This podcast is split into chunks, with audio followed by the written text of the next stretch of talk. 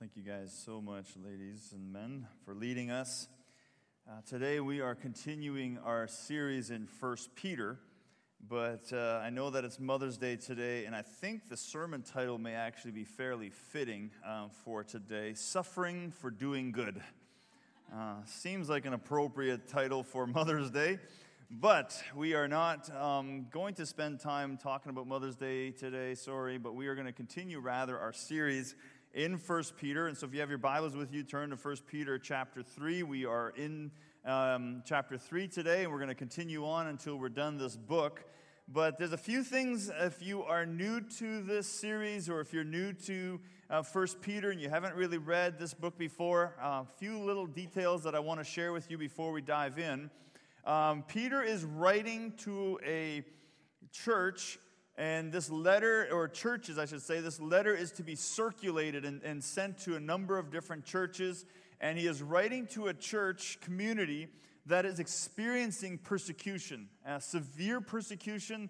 They are, you know, being tortured. They are being sought out. This is all kind of happening during the um, reign of Emperor Nero and some of the other others that were just very violent individuals at that time. And so, this for us as Deer Run Church may be a little bit difficult at times for us to relate to because we just do not really experience physical persecution today at all. Uh, in, in, in our, our context. And so we need to recognize that the things that Peter is writing, he is writing into that kind of an environment, into that kind of a setting. And that's important because the things he says are very, very uh, uh, specific to the needs that they are dealing with. And I think that at the same time, there's a lot for us to learn from them. The other thing that we need to also be aware of is the culture in which he is writing to. Peter's writing uh, into a culture where women, and we're going to see this in the first section, where women were often really looked down on. He is writing, you know, in these verses, and he's writing to this, uh, you know, environment. You know, you saw in chapter two where he kind of spoke to the slaves. And again, for us in our culture, in our society, um, well, that is hard for us to even relate to and understand because slavery is something that, that we don't, uh, uh, you know, at all accept or endorse in any kind of way here in North America. We know that there's millions and millions of slaves uh, in today's world, but in that time, slavery was quite acceptable. And so Peter writes into these cultures, and one thing I need you to understand and to recognize right off the bat, he does not address the culture in the sense of saying you need to change your culture. Rather, what he does is he writes to these people in these uh, you know, uh, cultures, in these situations, and he literally is trying to tell them and he's telling them how to live out their faith in those environments, in those cultures, in that setting. Now, I think that there is a significant principles that he writes that are so applicable for us today. But you need to understand that when you read this, the way he is writing, um, especially when he writes to women, the way he writes, I think some of us, if we are not aware of the culture to which he is writing, we may find ourselves, um, you know, you know, really, really uh, offended almost by what he is saying. So let's read this with kind of that as a, you know, in context, and then let's unpack what this means for us today. 1 Peter chapter 3. If you don't have your Bibles, it'll be on the screen. Verse, verse 1. Wives, in the same way. Now remember, let's stop there for a second he just finished in chapter 2 talking about how the slaves are to live and how we are to live under authority. And so he's continuing this teaching right from where he left off in chapter 2. Wives, in the same way, submit yourself to your husbands so that if any of them do not believe the word, that they may be that they may be won over without words by the behavior of their wives. Now, this is an important thing for us to understand because it is believed, it's widely believed, that Peter is writing in response to a concern. It's possible that someone wrote him, someone may have gone to him and said, Peter, here's what's going on. Here is the concern that we have. Here's what's happening. What do you suggest we do? What do you want us to do in this context? And so the concern is very likely this What do we do when we were married to a man who is not a believer? What do we do when we were married to a man, or we were forced to marry someone, or we chose to marry someone, or in that time women really didn't have a lot of say in who they married? What do we do when we are believers, but our husband is not? And Peter here begins to speak to that. He's addressing, he says, in the way, same way, though, as slaves submit to their masters, you are to submit to your husband so that if any of them do not believe, that they will begin to believe, not by the words you say, but by the way that you live your life. Now, if you feel the temptation to challenge that and to push against that and say that sounds wrong, I understand. But you have to understand the culture in which Peter is writing to because this would have been a very, very important thing for the women back then to understand that if they are going to fight this in a way that is other than what God would want, it's not going to work out for them. And so in verse 3, Peter now begins to outline in more detail how they should do this. He says, Your beauty should not come from outward adornment such as elaborate hairstyles and the wearing of gold jewelry or fine clothes. Rather, it should be that of your inner self, the unfading beauty of a gentle and quiet spirit, which is of great worth in God's sight. Now, what Peter is saying here to the, to the women in that time is that what your husband should see and what's going to ultimately lead him to possibly give his life to Christ is not what they do on the outside.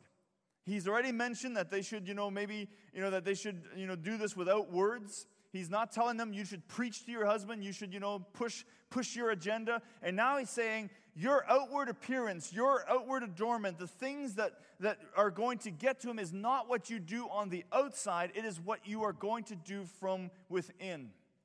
You, it's as if he's saying to the ladies, you need to reveal to your husband what God has done in you.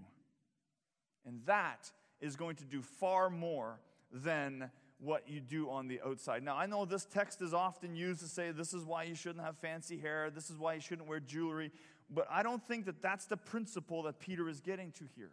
I think what Peter is emphasizing here is that the way they are going to show their husbands what God has done is not through outward appearance, but rather by an inner, you know, with their inner beauty, a, a gentle, um, spirit and quiet spirit, which is of great worth to God. And so I think this is a beautiful teaching that Peter is giving to these ladies. For the ancient world, unfortunately, they classed women and slaves as inferior beings. That's just the way it was. And Peter, instead of addressing the culture and saying, you need to change the culture, he is now speaking to that and saying, ladies, and, uh, and you know, before that to the slaves, this is how you can still live out your faith in God in that community. Christianity, on the other hand, gives dignity to both. Peter stresses earlier the spiritual equality of men and women as heirs together with God. When Peter in chapter, you know, the previous chapters said that you are a chosen people, you are heirs with Christ, he never, you know, said, men, you are chosen. Late, you know, he said, you, the church. And you can imagine for the women in that culture and in that time to hear Peter say that you as women are chosen. So the Bible and, and it gives a lot of dignity to women. Paul, interestingly, exhorts mutual submission for both couples. Paul, when he wrote on this topic, he says that wives were to be, to be submissive, to, and that submissiveness was to be matched by the husband's love. And scripture teaches that men and women are to complement one another in their marriage relationship.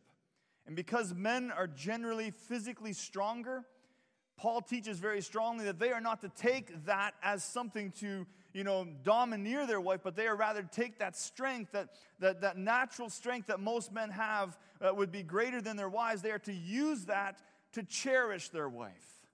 And again, I think this is a beautiful way that the Bible shows that men and women are equal. In those days, husband, the husband was the main breadwinner, and therefore, in that culture, it made sense that when the husband says we're going this way, that's what they would do. And you see this in Abraham and Sarah, and, Paul, and, Peter uses this, and he says, you know, as the way that Sarah moved with her husband when he said it's time to move would have made perfect sense to them. And so I think this is, you know, Peter is using this as a way of saying there are those who have gone before you and use them as an example on how to live. Now, our task today, our task today is to interpret the principles laid down by Scripture for the times in which we live in today. So it may not look the same way, it may not sound the same way that we, you know, how we would, um, you know, live our lives today, but the principles, I believe, are the exact, uh, the exact same. that what God wants us to do, if we are married to someone who is not a believer, if we are in a, in a relationship or we are in a situation in a marriage where there's tension and where there's, you know, there's strife and whatever it may be, that it is the work that God has done in us that should first and foremost be displayed. Not stuff that's on the outside, not winning the argument, not, you know, those kind of things, but rather allowing the work that God has done in us and allowing that to come forth uh, you know, be, be more visible than the outward things. So, this is a very complicated topic for Peter to address, and he does it like he does all the other topics in this book. He does it by pointing us to live the way that Christ lived. He wants us to live our lives in the way that Jesus lived his life.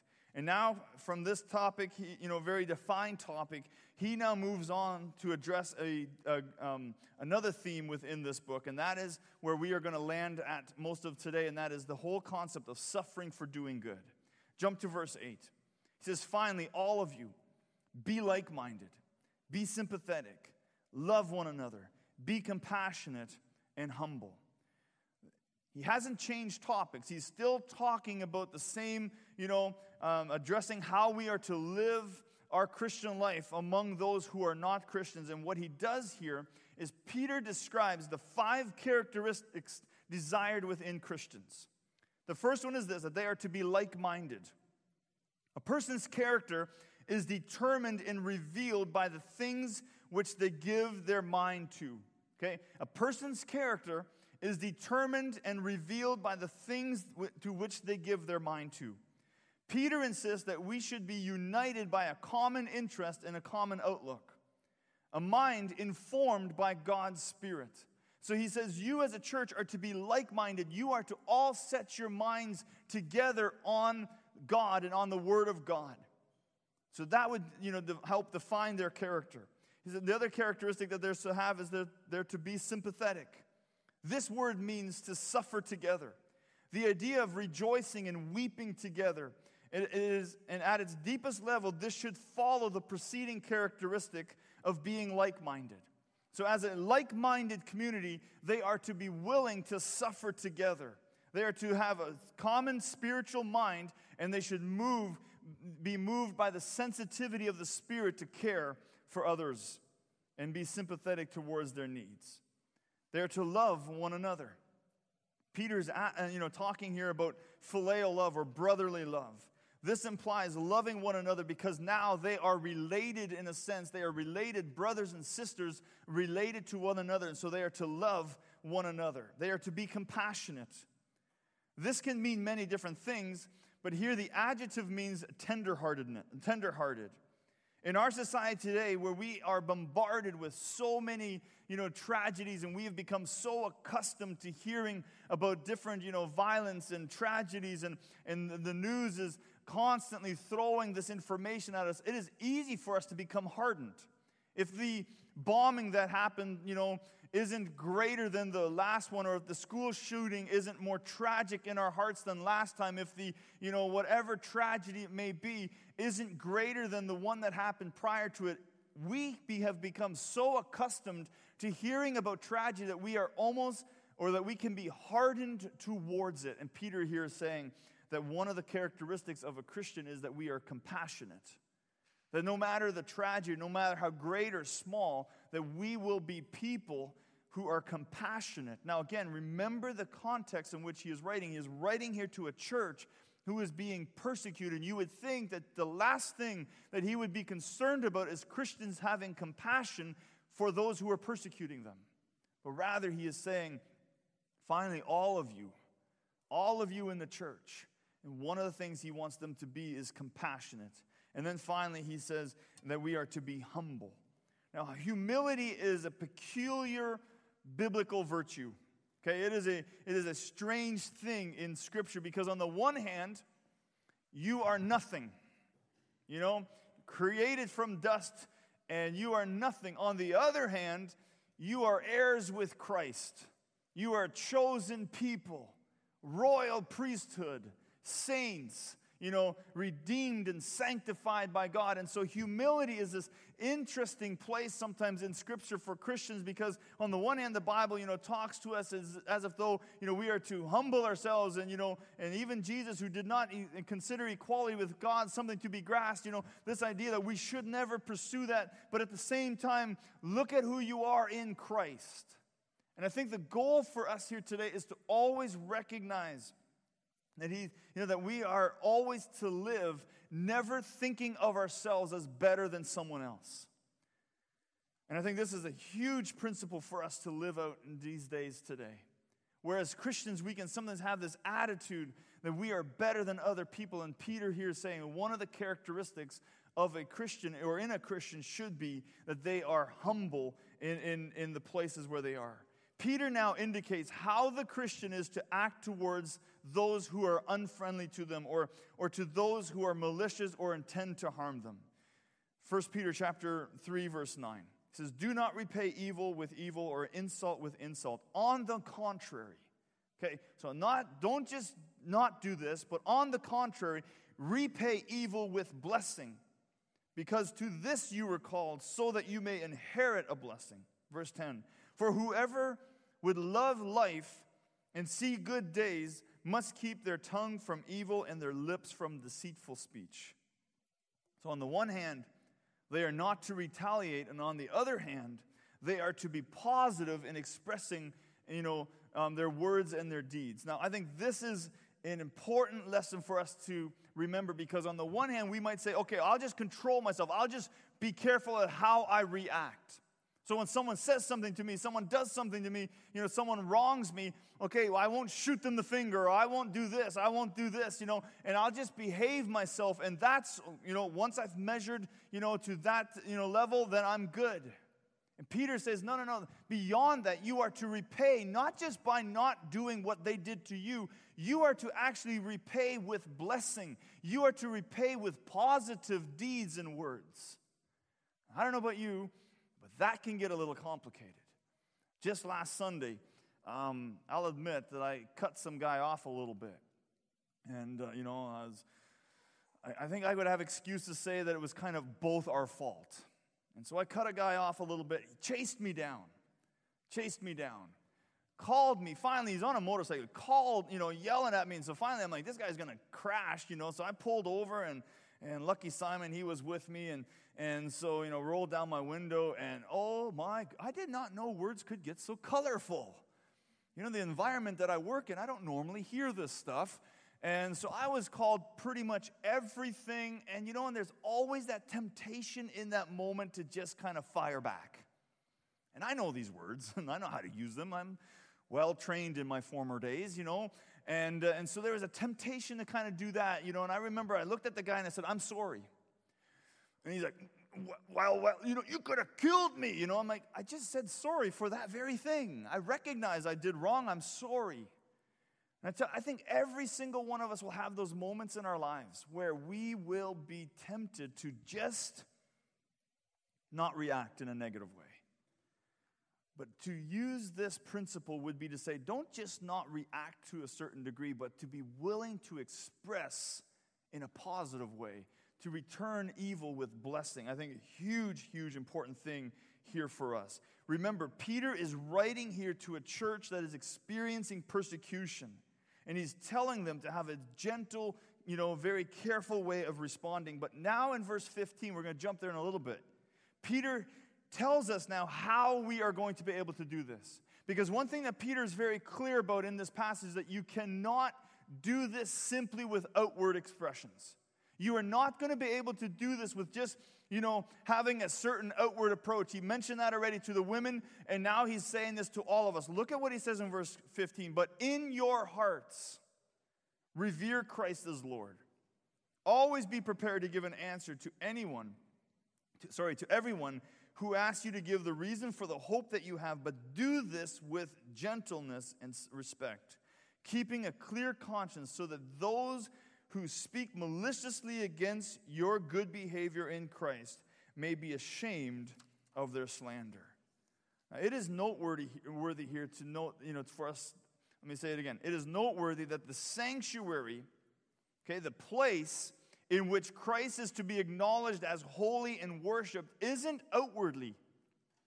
And I think we can get in this trap where we worship God outwardly. We don't say you know the wrong things. We don't go and see this or do this or whatever it may be. So outwardly we can easily maybe get into a place where we are, you know, worshiping God in a sense outwardly, but the sanctuary, the place in which Christ is to be acknowledged, you know, and worshiped is in the heart.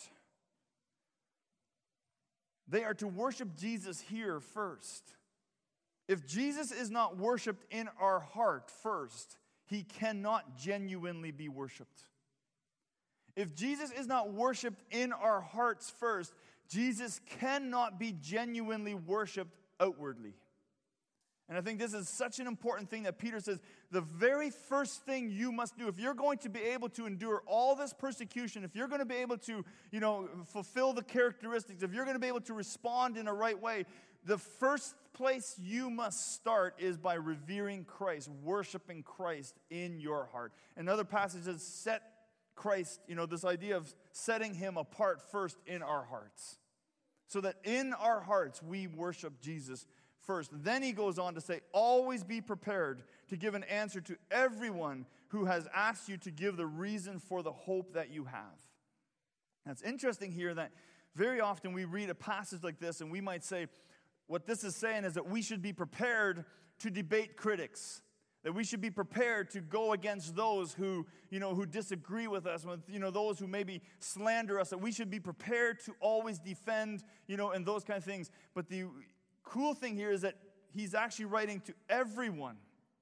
So this isn't just to those who are maybe critics. This is maybe even to those individuals who who just are curious about what's going on so he's, he's saying that no matter where we are, anybody, everyone, we need to be ready to give an explanation for the confidence that we have in Christ.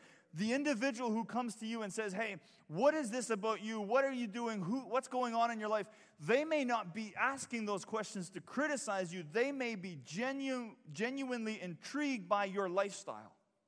And so they're not asking to be critical, but they want to know about what's going on in your life. And it is so important for us in every single situation to be ready to give an explanation for what God has done in us.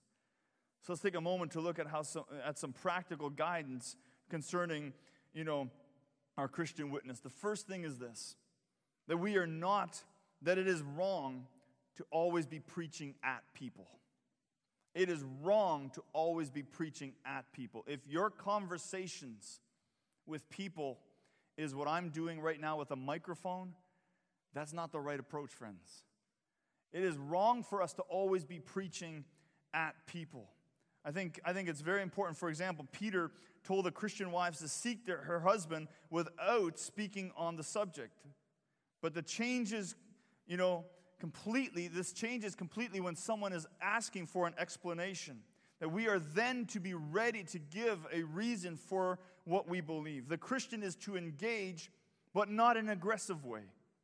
We are not to attack the other person's, you know, belief. We're not here to tell them that they're wrong. Just this week, I had the opportunity to, to share in a classroom about what it means to be a pastor. And I felt very honored that, you know, I was asked to come in there and someone asked a question. And the question, you know, and I was being really careful not to, you know, because there's all kids there with different beliefs and things like that, so I wanted to be very sensitive to that. But the question was such that the only way I could answer it was by pointing to Jesus. And so I was kind of quiet, you know, and I'm looking at the teacher in the back, and, you know, and she knew where this was going, and she just says, Go ahead.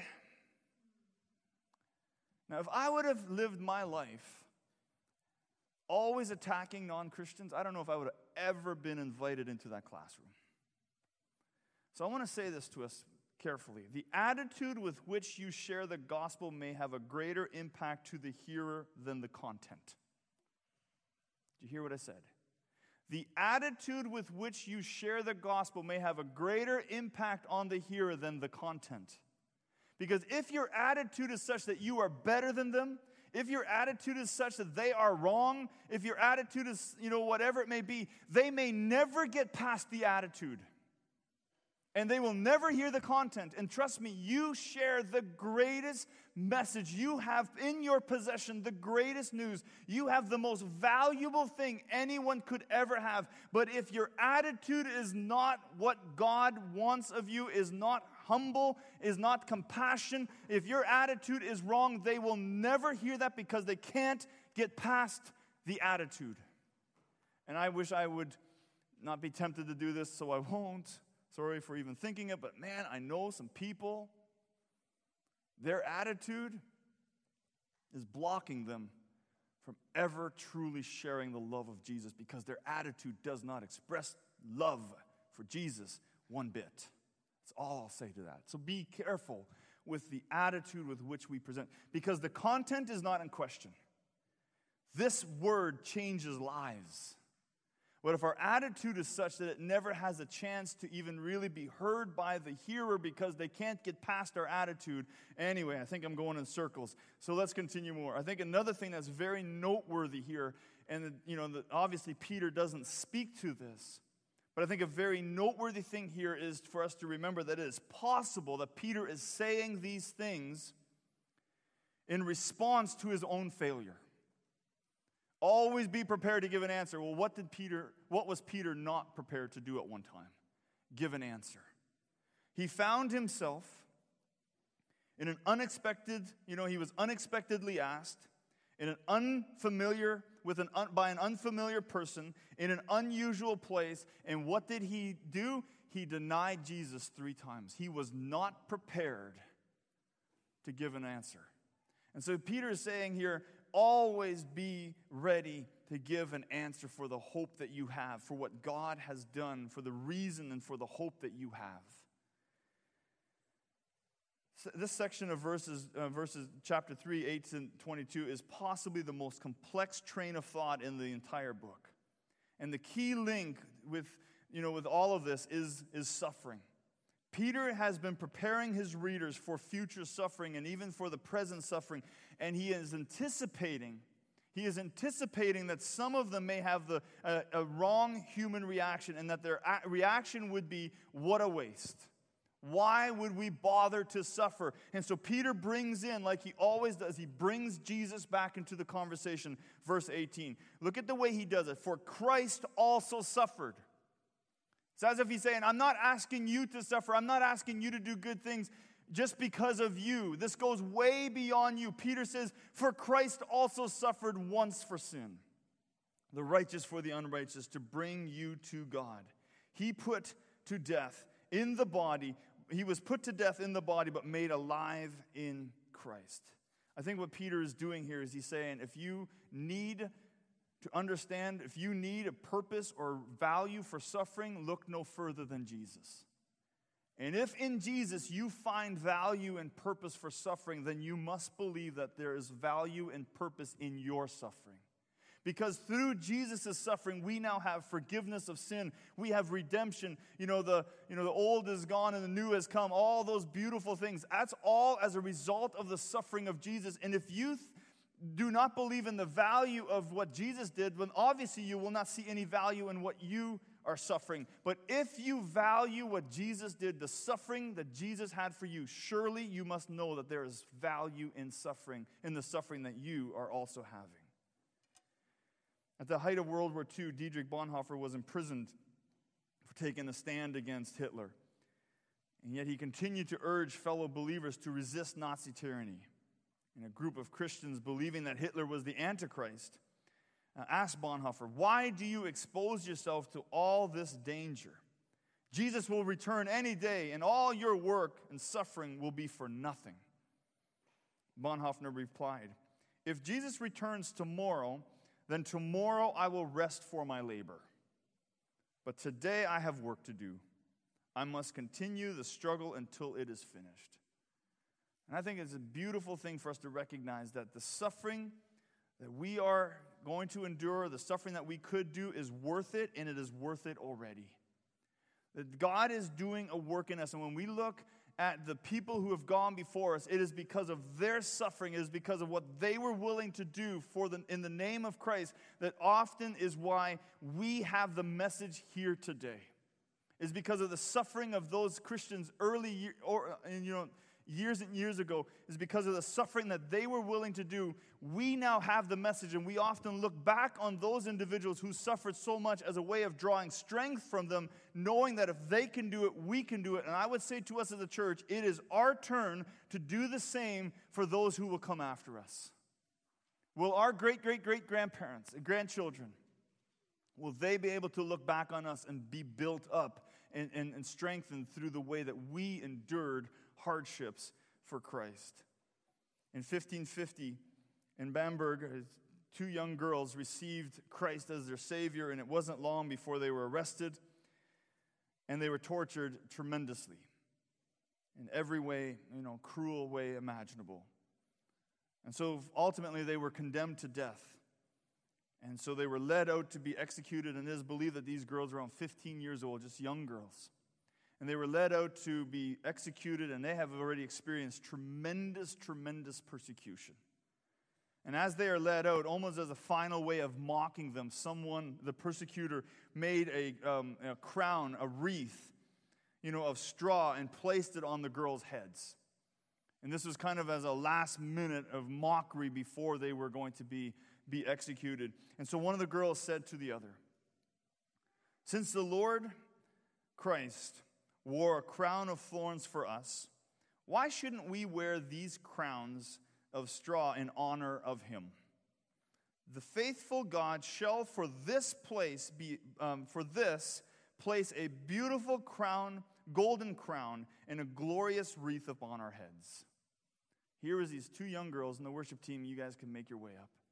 Here is these two young girls who recognized that what God was going to do for them was far greater than the suffering that they were enduring at that moment.